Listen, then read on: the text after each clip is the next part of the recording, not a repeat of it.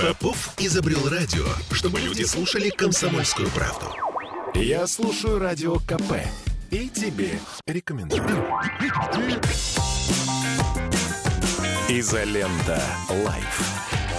Ютьюб-канал на радио «Комсомольская правда» в Петербурге. Петр Лидов, Тро Барбаросса, Гоблин и Александр Цыпкин о том, куда катится этот мир. Доброе утро, дорогие товарищи. Доброе субботнее вам всем утро. В интервью, слушай, я, я почитал интервью, интервью написано грамотным человеком отказать Навальному в том, что он умеет правильно составлять фразы и с нужными, использовать нужные слова, глупо. Он, в общем, тем и, тем и известен, что он, в общем, не, не, уж точно не дурак.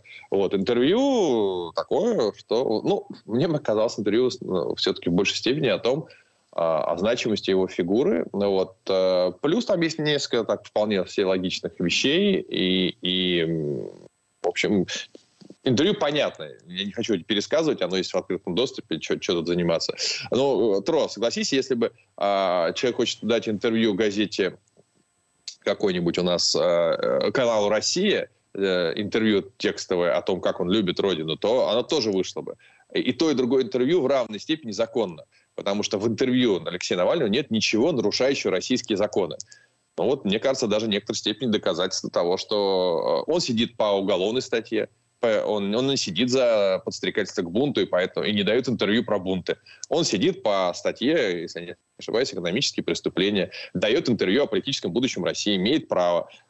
Мне кажется, даже это хороший, в общем, признак того, что... у нас какие-то еще остались возможности демократические. Если вот, ну, ты прав, да, потому что действительно человек дает интервью, в котором говорит, что глава государства его боится. С точки зрения диктатуры это было бы невозможно. Сложно себе представить, что господин Бухарин, сидя в тюрьме, дает интервью журнал «Тайм» и говорит, что Сталин его боится. Ну, наверное, вряд ли такое могло произойти. Да, просто физически. Вот. Если это такое происходит, то, наверное, мы чем-то отличаемся от ситуации тридцать седьмого года. Вот это тоже можно как-то отметить. Вот, потому что если бы был настоящий тридцать седьмой год, то вот этого, наверное, не произошло бы. Mm-hmm. Дмитрий Ильич, а вы считаете, это слабость или это сильная позиция, наоборот, то, что сейчас происходит? Полное равнодушие. Никому нет никакого дела до этого персонажа. Говори ты, что хочешь, пиши ты, где хочешь, публикуйся, mm-hmm. где хочешь. На обстановку в стране это не влияет абсолютно никак вообще. Он и во время своей, так сказать, этой... правильно ли это назвать, политической карьеры, никому не интересен, кроме как определенной кучки граждан в интернете. Точно так же не интересен и сейчас. Ну, кстати, в этом Ой, есть большой-большой-большой смысл. А, Саша, извини, я сейчас... Да, да, ну, я это... извини, договорю. Вот можно выйти да, на улицу, а, я... вот просто до метро дойти, где-нибудь встать и начать останавливать прохожих. Скажите, что вы об этом думаете. девяносто пять процентов пожмут плечами, пять процентов обложат матом. Все, больше ничего ты не увидишь и не услышишь. Это я имею в виду, если ты с простолюдинами на улице разговариваешь, а не с дизайнерами во всемирной сети интернет.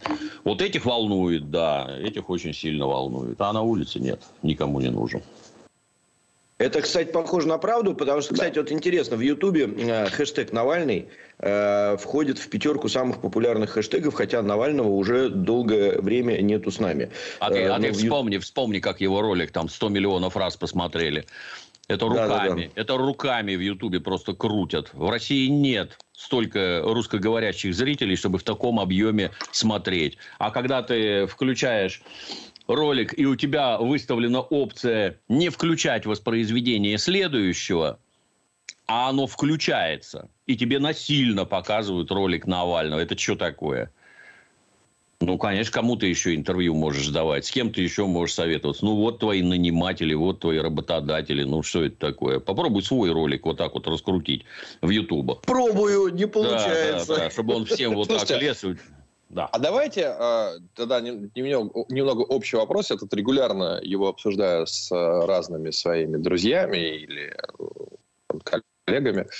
Э, ну, то есть понятно, что все происходящее – это часть большой геополитической борьбы между сильными игроками, между Америкой, нами, Европой, Китаем, неважно. Есть крупные игроки, они борются между собой, используя все для этого средства. В том числе информационную борьбу. Это, это нормально, в этом нет ничего сверхъестественного. Вот как вы думаете, Если у той же самой, не знаю, американской администрации четкое и внятное понимание, а чего они реально хотят, чтобы произошло в России. Вот их идеальная картина. Потому что я редкий случай сначала сам отвечу, потому что обычно дожидаюсь, пока ответит Петр Алексеевич, его нет. Дмитрий Юрьевич, Дмитрий Юрьевич, как бы но есть. Это прикольно, даже... Саша сам себе задал вопрос, сам на него да. ответил. Я считаю, и это потом, пилотаж и, интервьюирования. И потом отвечаю, да. Потом отвечаю, да. Хорошо, но сейчас я сделаю... Сам ты во всех газетах Цыпкин взял интервью сам у себя. Сделаю сегодня исключение, да. Не буду слушать Петра Алексеевича. Дмитрия Юрьевича послушаю Трофима сразу. Да, говори сам, Саша. Да нет, слушай, у меня есть такое почему-то предположение, что со времен холодной войны качество подготовки и уровень профессионализма в том же самом государственном департаменте несколько снизился. Просто там не такие монстры, которые были в свое время. Как, в общем, честно говоря, я думаю, что везде, но там, мне кажется, это проявляется.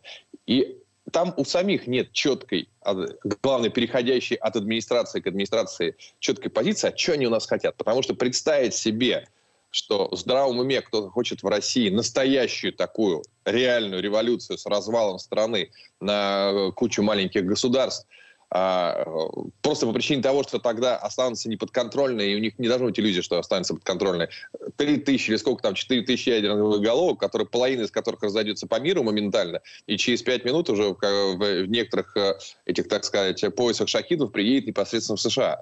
Я, вот, ну, может быть, там, конечно, действительно не очень здраво, здоровые люди, которые хотят вот такого сценария.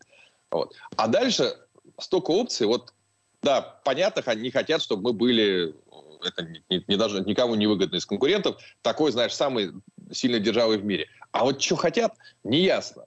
Мне непонятно, какая их основная цель. И от этого, думаю, отталкиваю, можно отталкиваться в оценке всего остального. Мне такое ощущение, что нет согласованности. Так, мы вот, знаешь, когда была военная условность с Германией, было понятно. Хотим зайти в Берлин и получить ключи от города, и чтобы все сдались. Все, вопросов нет. А вот в это, когда была холодная война, я думаю, что было понятно. Хотим, чтобы Советский Союз, ну, по максимуму вот он дезинтегрировался, и то, я думаю, неожиданность была для всех. Ну, хотя бы у них не было возможности там по всему миру. А сейчас что хотят от России? Мне, вот с, с точки зрения да, человека, имеющего именно образование международных отношений, не очень понятно, чего хотят добиться. У вас есть какое-то видение? Дмитрий Юрьевич, я потом и... в конце выскажусь. У меня есть четкое понимание. Да, Дмитрий да. Юрьевич. Если, как обычно, если не знаешь из-за чего, значит из-за денег. Да, конечно. И это, это все просто и понятно. Советский Союз надо было развалить, и его развалили. Кстати, о угу. птичках. Ну, тут это, естественно, это в первую очередь внутреннее предательство. Приготовьтесь коммунистами своей коммунистической страны. Забыл, блин. Первую очередь, да, да. Во вторую очередь это работа западных спецслужб по развалу. Можно просто поинтересоваться, сколько при советской власти Соединенные Штаты тратили денег на подрывную работу внутри Советского Союза. Миллиарды. Там, миллиарды, да. Бестолково, потому что они не сильно понимают, как мы живем и чего хотим. Бестолково, но тем не менее с пользой пошло. Советский Союз развален, его нет. Обрати внимание, никаких ядерных зарядов нигде не образовалось. Это нигде. Чуть другая ситуация. Все-таки чуть другая. Тоже можно, так сказать, перенести и на нашу ситуацию. И здесь, ну, сейчас, если... кстати, обсудим, да, Дмитрий Юрьевич. Здесь, если развалится, это Саша. Дело настолько серьезное, что может ничего никому и не попасть. Вот как не попало при развале Советского Союза. Ну, а далее, это ж вульгарные примеры. Говорят, говорят, при советской власти треть самолетов на планете Земля производилась в Советском Союзе. Вот. Авиапромышленность угробили, умышленно угробили. Чубайсы и ему подобные угробили. И сейчас вот ее там чего-то пытаются возрождать. Ну, как ты думаешь, если придут какие-нибудь Ил восемьдесят шесть вместо Боингов и Эйрбасов, вот откусив огроменный кусок пирога, mm-hmm. кому это надо? Никому. Тут не надо это, как его, они же уже сами откровенно говорят, что государством США правит не какой-то там избранный президент, Это так, ширма. Им правит некое глубинное государство. Кто это такие? И это правящий класс, буржуазия, которая чем занимается при капитализме? Исключительно зарабатыванием денег. Исключительно. Соответственно, Россия – это вот корова, которую надо прирезать. У них кризис-то должен был начаться еще в конце восьмидесятых. Но получилось так, что можно было пировать на трупе Советского Союза, вывезя туда пару триллионов долларов на Запад в общей сложности. Ну, и сейчас вывозят. Это очень хорошо. И точно так же для решения собственных проблем нужны чужие деньги, чужие ресурсы. Не надо войны. Войны никто не хочет. Все боятся, и никто не хочет. Ну, а тут что? Ну, можно посмотреть, там, знаешь, на какую-нибудь историю, там, например, итальянских городов. Где все эти вот города, они вот у меня в воображении, знаешь, как условные пузыри, надувающиеся, а в каждом пузыре сидят люди с пиками. И когда они видят, что чей-то пузырь слишком сильно надувается, вот сейчас он отожрется и нас всех загнобит и лишит всего. Только начал кто-то раздуваться, все прибежали копьями, тык-тык-тык, шильями, и пш, спустился. Нельзя допускать роста. Можно почитать доктрину национальной безопасности Соединенных Штатов. В ком они вообще видят врага и что с этим надо делать. Естественно, сюда брошены гигантские ресурсы, огромные деньги. Вот Леша Навальный, например, типичный пример. Что Леша хочет-то? Вот скажи просто и по-русски, что ты хочешь? Ответ примитивный. Я хочу государственного переворота. Законными способами я к власти прийти не могу. Я хочу государственного переворота. А что потом? Посмотрим. Ну, спасибо. А ты чем-нибудь руководил в этой жизни вообще, кроме жены и детей? Я не знаю, насколько успешно. Нет. А куда ты лезешь? Ты специалист, что ли, в управлении? Изолента Лайф. Я слушаю Радио КП, потому что здесь самые осведомленные эксперты. И тебе рекомендую. Изолента Лайф. Ютьюб-канал на радио «Комсомольская правда» в Петербурге. Петр Лидов, Тро Барбаросса, Гоблин и Александр Цыпкин о том, куда катится этот мир. Все так называемые санкции, это, собственно, не санкции. Санкции у нас утверждает ООН. А это так называемые рестрикции. На что направлены эти рестрикции, ограничения? То есть на раздувание всенародного недовольства. Что вот у вас вот такая власть, вот этот у вас во главе стоит. Мы вас будем душить, пока вы не восстанете и его не скинете. Чем Леша занят? Леша вот это активно поддерживает. Государственный переворот. Что за этим последует? Гражданская война, расчленение России, ну, неважно абсолютно. Он поддерживает государственный переворот, который организуется на деньги из-за бугра. Что-то его вот газета «Правда» им не интересуется, газета «Известия» им не интересуется. Какие там тебя еще вот это мысли посетили за время твоего заключения? Гражданин, который, отправляясь в политику, еще ухитряется чего-то там немножко украсть где-то, да еще так, Так, чтобы оставить дикое количество следов, загреметь под следствие и сесть, вот это замечательный человек. Чист, просто как первый снег. Народ в восторге. Именно такой и должен быть у нас президент. Это же глупость вообще полная. Это вот Александр совершенно верно, на мой взгляд, сказал, что катастрофическое падение профессионализма везде. Это интернет всем так подсуропил, что люди, которые вчера вообще рот боялись открывать, потому что идиоты, а сегодня у них мнение есть по-любому поводу. И они повсюду теперь, везде.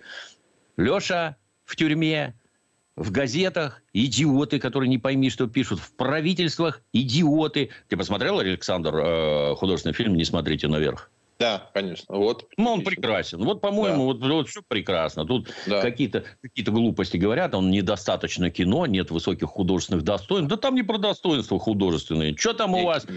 Комета летит, земля погибнет. У нас тут выборы. Комету нахер, иначе проиграем. Что там у нас? Фотки голой президентши. Где комета? Иди сюда. Сейчас этим криком перекроем голые фотки. Отлично. Великолепно просто. И везде вот так. Ну, и Леша такой же революционер. Вот. А, Саш, ты хорошо. хотел да, добавить? Я, да, я нет, я Дмитрий Юрьевич, то, э, все-таки уточнить. Ты считаешь, что задача американской администрации – это у нас государственный переворот с дезинтеграцией страны. Что им ну, это нужно? Потому что, сейчас а. я тебе отвечу, потому что у меня мнение, что все-таки они до, до настоящей такой революции Они доводить не хотят. Они хотят, чтобы у нас постоянно болело везде, во всех местах. Да, болело здесь, болело там. Но вот я более чем уверен, что если вдруг у нас оказался бы реальный риск того, что сейчас выйдет двадцать пять миллионов на улице, снесут Кремль, и все здесь будет бардак, то, я думаю, они сказали бы, э, минуточку, давайте немножко анду. Что у них нет желания, чтобы здесь вот это происходило. Они хотят, чтобы у нас подгнивало. Я бы так Они сказал. Не могут определить размах последствий и прочее. Не могут. Вот. Просто, просто невозможно.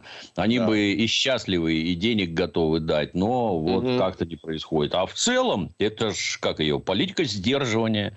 Нельзя допустить экономического развития. Это важно. Потому что как только вы попрете вверх, у вас сразу образуется серьезная армия, с которой придется считаться. Ну, благодаря мрачному наследию Иосифа Виссарионовича и Лаврентия Палыча у нас с ядерными зарядами все хорошо и средствами доставки. Как-то так получилось. И нынешние ракеты прекрасные, и все хорошо. И нельзя лезть напрямую. Нельзя, потому что по сусалам надают в мгновение ока. А ты обрати внимание, кстати, войны-то нет и быть не может. Потому что mm-hmm. ядерный удар – это не решение проблем. Ничего не останется. А во всем остальном они ничего сделать не могут. Вообще ничего сделать не могут. Он, даже с какой-нибудь Венесуэлой они уже ничего сделать не могут. Из-за того, что у них внутри вот такой вот разлад и бардак откровенный, то они даже с такими маленькими странами сделать ничего не могут. Да уж тем более с нами. Ну, а если у нашего руководства есть какие-то там эти амбиции, способности и желания, то полный вперед. Осознанные действия, ну, вон как, глядя на Казахстан, вот в Казахстане уже эта пыль-то mm. поулеглась. Ну, мне, мне вот интересно, ты знаешь, я в военно-транспортной авиации служил и немножко, немножко представляю, принимал участие в учениях типа там «Щит-восемьдесят два», я уж не помню, как правильно назывались. Ну, «Щит-восемьдесят два». Да. Зарядить, зарядить семьдесят самолетов на перевозку, которые вот так вот мгновенно к тебе примчались. Мгновенно фактически. По щелчку пальцев. И все прекратили. Ну, не знаю. Это нужна настолько серьезная подготовка. Это нужны глубокие познания, что там происходит. Серьезная подготовка логистическая. Ну, а потом надо щелкнуть пальцами, чтобы все с низкого старта рванули. семьдесят самолетов – это вот размах нормальных советских учений. У mm-hmm. нас такого никогда и не было. Привезли, увезли, всем показали, бардак закончился. Ну, как ты считаешь, это допустимо или нет? Когда кругом насажены марионетки, а тут вдруг раз, по сусалам нахлопали. И вот так вот. Не все просто, а мы все крепнем и крепнем. Mm-hmm. Так, так. Ну, да. да. Вот да. У нас... Э- Есть наш общий товарищ и резидент «Изолента Лайф» Андрей Олегович Безруков, которому я задавал напрямую вопрос. Типа, наш Андрей общий Олегович, резидент. Наш общий резидент, кстати, да. Во всех смыслах этого слова. Он сказал, что у США был один враг, единственный за всю историю, серьезный и мощный, это Советский Союз. Угу. Соответственно, у них была огромная, серьезнейшая, мощнейшая задача – это Советский Союз привалить, нейтрализовать. Да, не развалить, а именно нейтрализовать, чтобы он перестал быть конкурентом. Вот. Огромные ресурсы, обучение людей, факультеты в университетах, куча всего было посвящены, было посвящено тому, чтобы изучать Советский Союз и способы его нейтрализации. Бешеное количество специалистов в США, которые занимались этим вопросом. Потом Советский Союз нейтрализовали. Ну, тем или иным способом обсуждать сейчас не будем это, потому что мы сейчас не про это. И специалисты перестали быть нужны, потому что от отношение в США к остаткам того, что ну, вот, к, угу. к продукту распада было приблизительно такое же, как к Свазиленду какому-нибудь. Есть ли в США огромное количество специалистов по Свазиленду? Я думаю, нет. И Андрей Олегович тоже думает, что нет. Их там, ну, парочка, наверное, есть, как и у нас, да, там какой-нибудь посол и консул, которые там присутствуют. Больше не нужно. И по Советскому Союзу точно так же развалился, нейтрализовали и больше не нужно. И вот сейчас у них живет поколение людей, которые, вот Байден, которому сколько там, восемьдесят, ну, условно, да, мы сейчас не будем, он про Советский Союз знает многое, и он отлично понимает, что сейчас происходит, но он уже стар.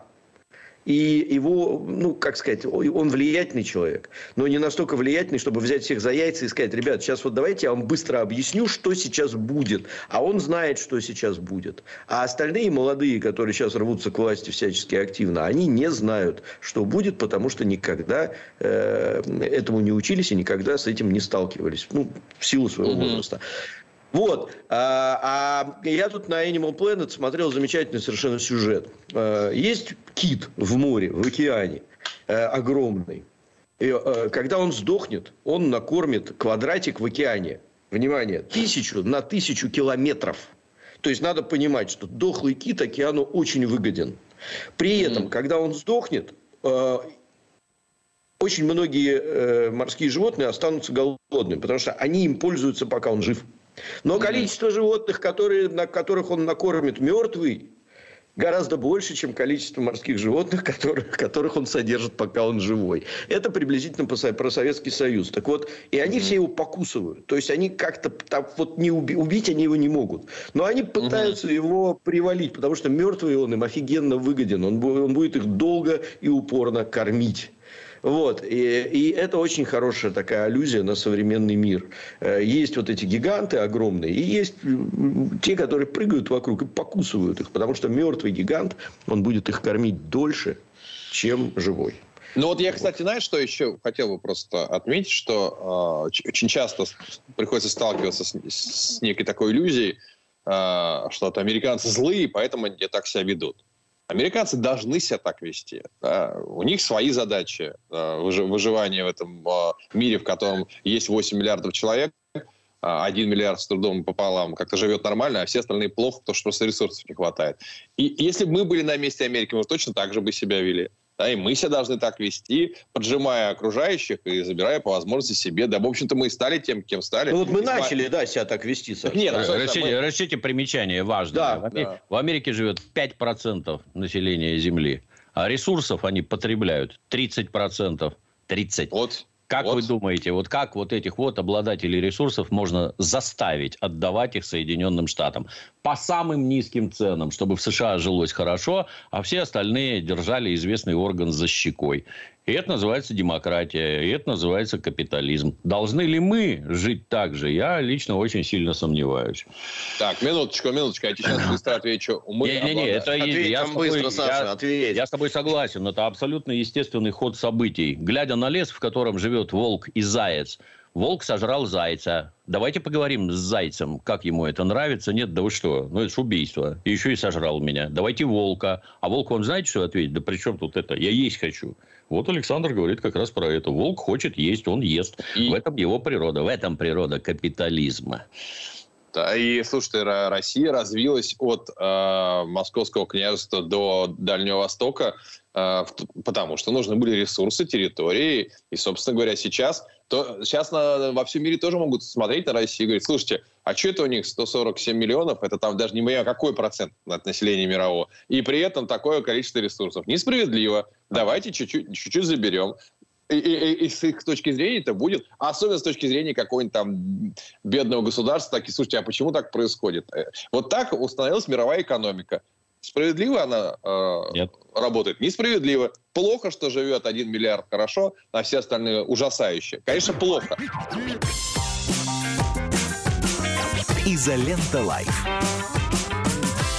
Бесконечно можно слушать три вещи. Похвалу начальства, шум дождя и радио КП. Я слушаю радио КП и тебе рекомендую. Изолента Лайф. Ютьюб-канал на радио «Комсомольская правда» в Петербурге. Петр Лидов, Тро Барбаросса, Гоблин и Александр Цыпкин о том, куда катится этот мир. Но вот сразу возникает вопрос тем, кто за мировую справедливость. А вы готовы взять себе домой не вот в, в, в то, что у нас считается плохой квартирой, это хоромами по, по, для основной массы населения мирового? То, что у нас считается плохой квартирой, из которой все пытаются вырваться. Да. А готовы ли те люди, которые живут, допустим, вот как мы все выросли, я не знаю, в трехкомнатной квартире на большую семью в, в блочном доме, которая нам казалась, когда там в каждой комнате по бабушке, дедушке, родители и все остальное, как же так мы все живем? а какой-нибудь там из э, фавел бразильских скажет, вы что, охерели, что ли?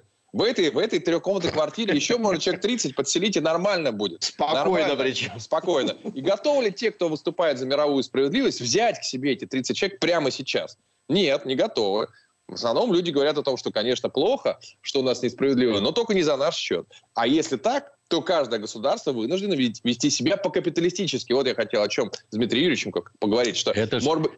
Это ж ты уже как бандит, Александр. Не мы такие, жизнь такая. Я-то не про то, что жизнь, жизнь такая, понятно, но люди так себя не ведут. Вот не ведут. Понимаешь, это опять-таки набивший оскомину... Погоди, набивший оскомину пример. Вот в Африке, например, каждый месяц умирает восемнадцать тысяч детей от голода. Детей восемнадцать тысяч. Да. Вот как ты думаешь, вот чисто в башке строим приоритеты. Вот что важнее? Что... В США кто-то оскорбил гомосексуалиста, или нехорошее, дети, нехорошее слово, и мертвые дети. Так им насрать на это. А, абсолютно а нам, насрать. Минуточку, а нам? Разве ну, нам разве был... по-другому?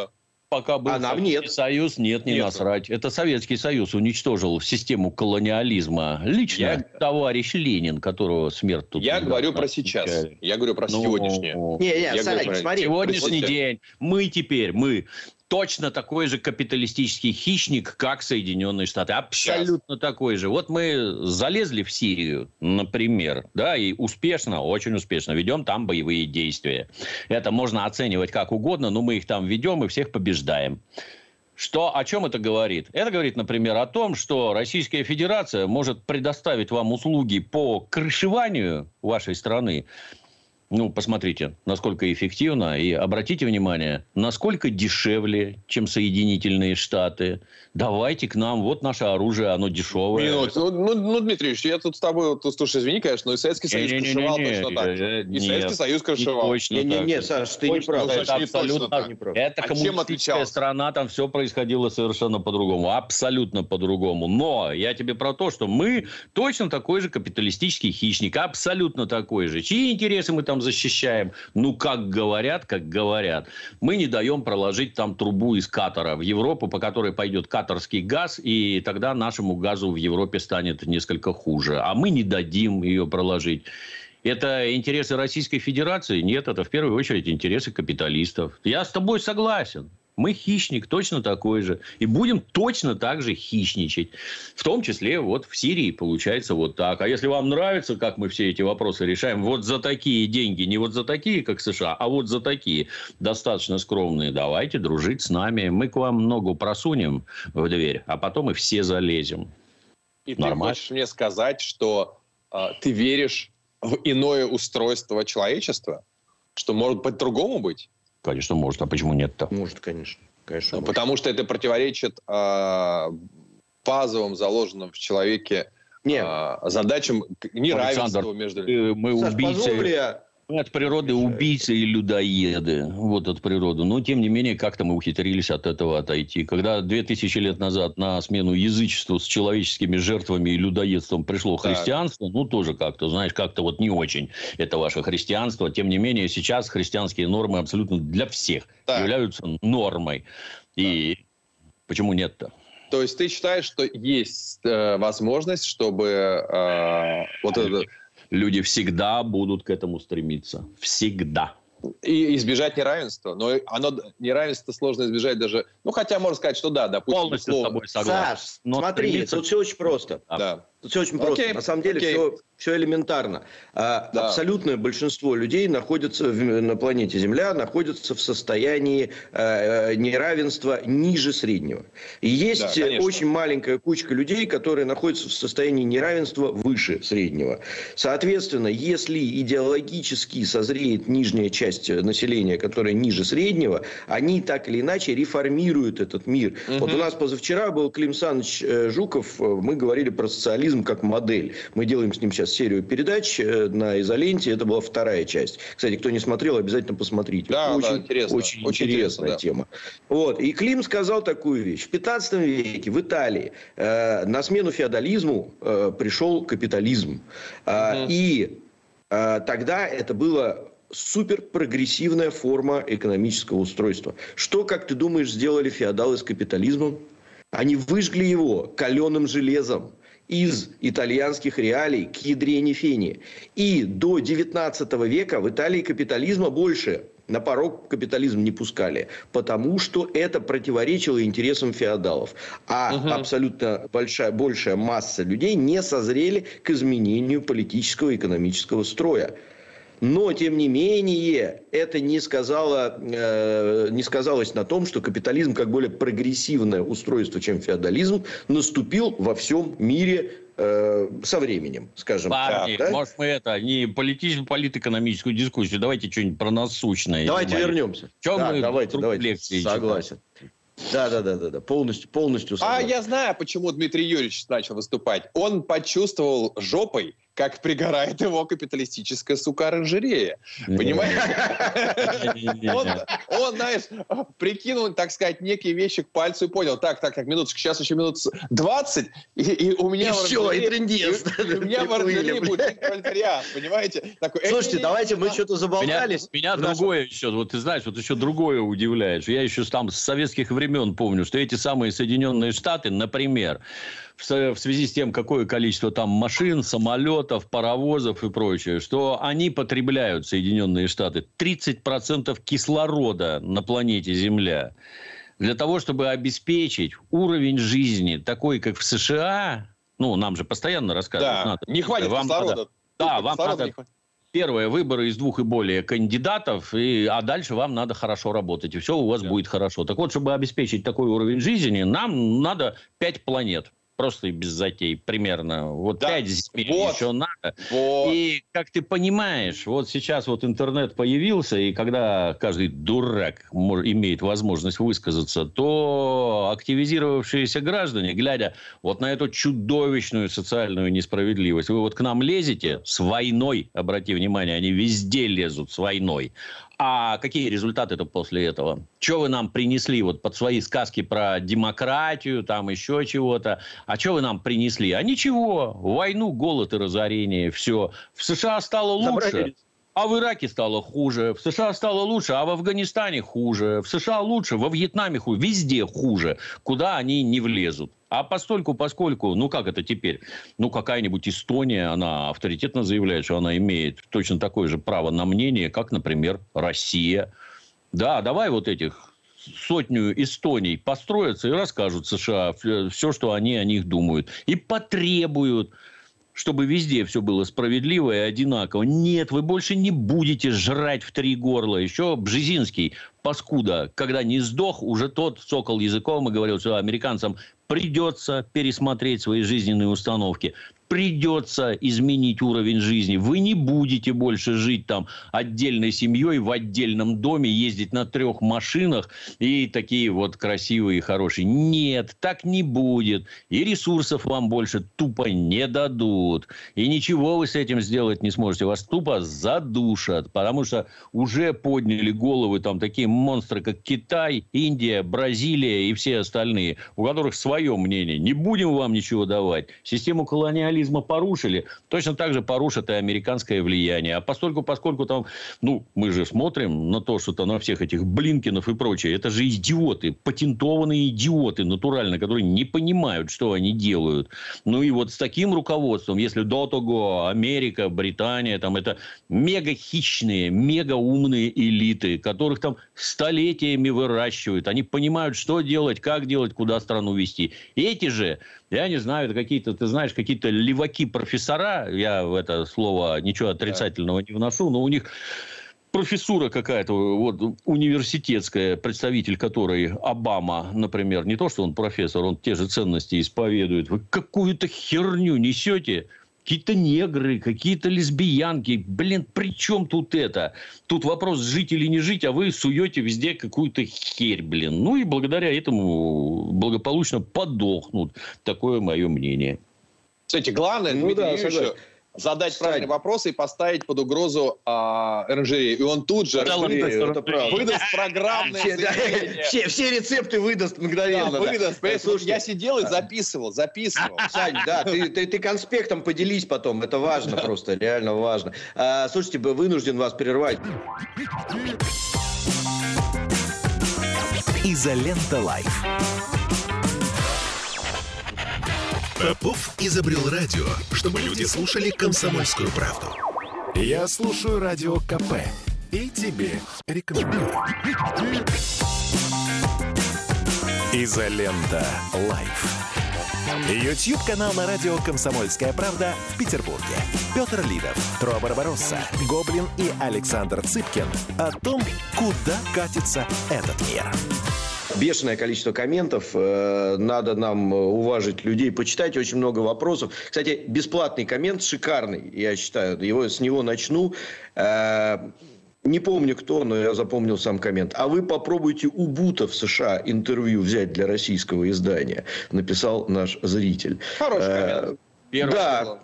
Мы, мы не берем интервью ни у Навального, ни у Бута. Вот мы не берем. И это раз. Во-вторых, российская, вот в Российской Федерации можно взять у заключенного интервью. Вот такой да, уровень да, да, вопросов нет. В США невозможно. А в Америке нельзя. Вот такой уровень размах свобод там. Вот и все. Мы-то да, тут... Минуточку. А, стоп. Это был хороший вопрос. Давайте только... тоже соблюдать некую э, справедливость в, в рассуждениях. Мы не знаем, можно ли взять интервью у Бута для российского. Мы не знаем этого. А вот Саша, кстати, интервьюер или Дмитрий Юрьевич, как прекрасный интервьюер, а попробуйте взять у Бута интервью. Это же было бы, это будет бомба, если получится. У него есть супруга Алла Бут, с которой я могу вас, если надо, познакомить. Да, я думаю, вы знакомы. Там, Дмитрий Юрьевич точно знаком. Да, да, да. Да, да, ну, да, интересный да, да, вопрос, да. да. Я обсужу. Ну, попробуйте, ради интереса. Если получится, это будет бомба. Просто бомба ядерная. Вот. Давайте Думаю, по... что получится. Кстати. Да, давай, давай. Саш, попробуй. Вячеслав Сусков двести рублей отправляет. Дмитрий Юрьевич, что думаете о фильме «The Many Saints of Newark»? Достойный ли приквел «Сопрано» или можно мимо проходить?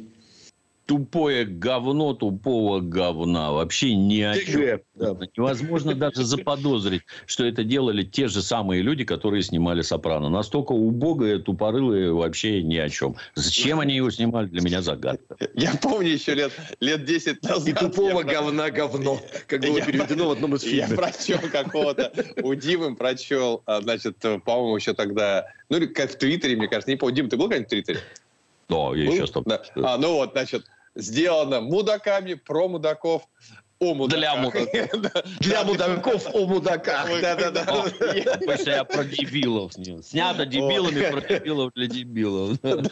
Я подумал, хорошая, короткая рецензия. Не, в общем, все понятно, да. Большинство американского кино. Ну, слушай, ой, да слушай, большинство кино в целом плохое, а хорошее кино бывает редко. Ну, в общем, все. Вообще хорошего в жизни мало. Все в жизни пирамида. И вот в основании всякое говно лежит. А микроскопическая верхушка, там самый цимис. Это изолента, а наверху изолента. Да, и так я вам скажу, вот если в Америке выпускают тысячу фильмов в год, то там десяток хороших. А если у нас сто, то один. Это такое. Ну и ни одного, да. Да, да ладно, есть у нас все. Да, едем дальше. Саша, про кино отдельный разговор будет у нас. Я, кстати, прошу подписываться на канал «Изолента Лайв», ставить лайки, ну и подписываться на канал Дмитрия Юрьевича и Александра Евгеньевича, все известные нам каналы. Да. Так. В Ютубе их, в принципе, всего три. Наши, Дмитрий Юрьевич с Александром Евгеньевичем. Аноним из Москвы, тысячу рублей. Вчера О. Юлия Витязева высказала мысль, что изолент, изоленте нужен дежурный экономист. Разъясняет разные вопросы. Я вот давно думаю, что-то не видно Михаила Хазина в изоленте. Вроде все в одной, в одной, все в одной инфоповестке. Михаил Хазин человек очень занятой. Мы с Дмитрием Юрьевичем проводили консультации на тему э, приглашения Михаила Хазина. И Дмитрий Юрьевич э, одобрил, благословил, как говорится. Вот, поэтому, я думаю, так или иначе Михаил появится. Но он реально очень занятой человек. Поэтому тут просто... ну вот как Андрей Олегович ну, Безруков. Да, он бывает у нас там раз в месяц. И слава богу, что он находит этот час для того, чтобы поделиться своей мудростью с нами. Я думаю, что с Хазином мы тоже так, таким же образом как-то договоримся. Андрей Леонидович, три тысячи рублей на добрые дела. Спасибо. Мы кормим бездомных с храмом Воскресения Славущего на Успенском Рашке. Напоминаю, на эти деньги. Игорь, тысяча рублей на добрые дела. Спасибо большое. Лекс, пятьсот рублей. Приветствую. Наконец-то попал на изоленту в прямом эфире и немножко на добро. Пират Рыжая Борода, триста рублей на злые дела добрым людям. Пересилил себя и застал прямой эфир. Ну да, для многих в субботу так рано проснуться это сложно. Илья, сто рублей. Добрый а день. А мы встаем.